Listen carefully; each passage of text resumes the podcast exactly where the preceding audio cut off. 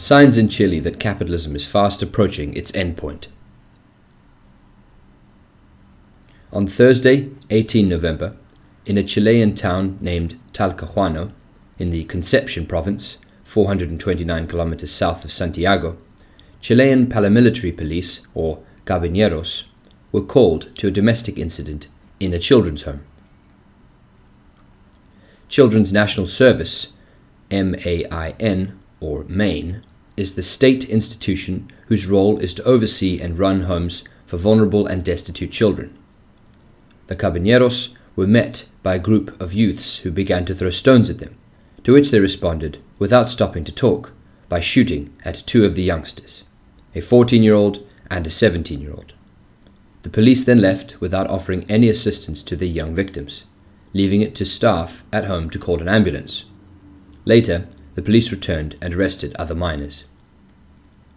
This horrific incident was just the latest in a long line of acts of police brutality stretching back through 30 years of so called democracy in Chile. It sparked an immediate national outcry, with demonstrations spontaneously erupting in Santiago and other cities across the country. Since last year's uprising, in October 2019, in towns and cities across Chile, thousands of young people have been held in Chile's jails without trial, many of whom are still imprisoned to this day. Last week, one youth was sentenced to seven years in jail under national security laws. The 2019 uprising focused on the rising cost of living and of transport costs in particular.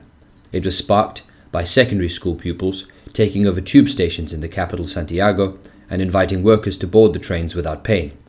This act of rebellion was met with immediate repression by the police, and the movement was infiltrated by hundreds of specialized carabineros whose aim was to create chaos and blame the students for acts of violence. Some of these undercover agents were caught starting fires and provoking their fellow police officers. Several people were killed. Some workers' eyes were taken out by rubber bullets, and still others were disappeared. A young woman was found hanging from railings next to a park, presumably killed by the police. The uprising lasted several months and, at its highest ebb, brought a million people onto the streets, with mass demonstrations and street fighting between workers and armed paramilitary police. During those marches and demonstrations, it became clear that there was a shock group amongst the youth, whose members were later dubbed the ones of the first line.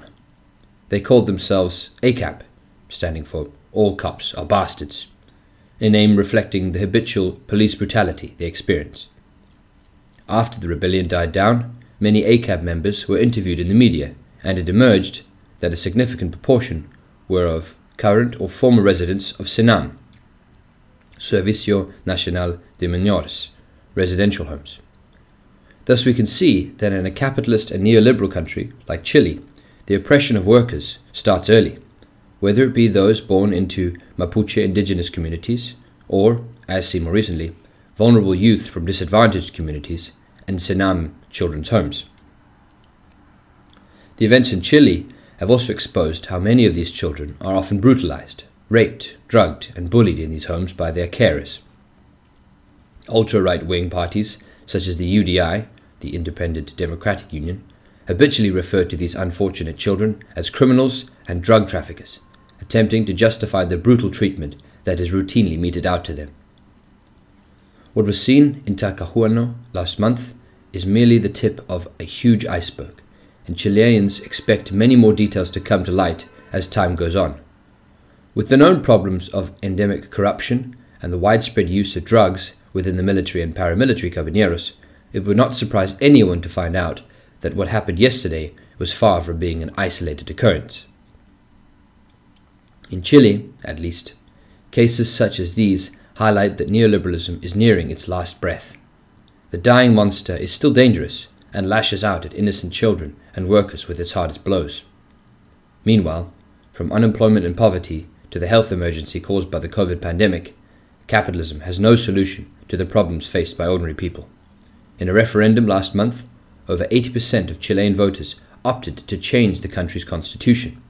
Surprisingly, half of these identifying as right wing and conservative voted for that change. In Chile, people are waking up and are tired of this system.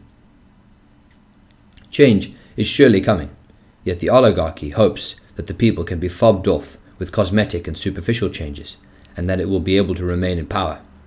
It is our job here in Chile to show people that without a structural change of the system, that is, without the removal of capitalism with its inner and out and systemic conflicts, we will go nowhere. Capitalism is at its last breath, and only a refounding of the country with a new socialist system can save us. We need to change the system, its institutions, and the perspectives of its people, so as to create what Che Guevara called a new man, capable of building a new world.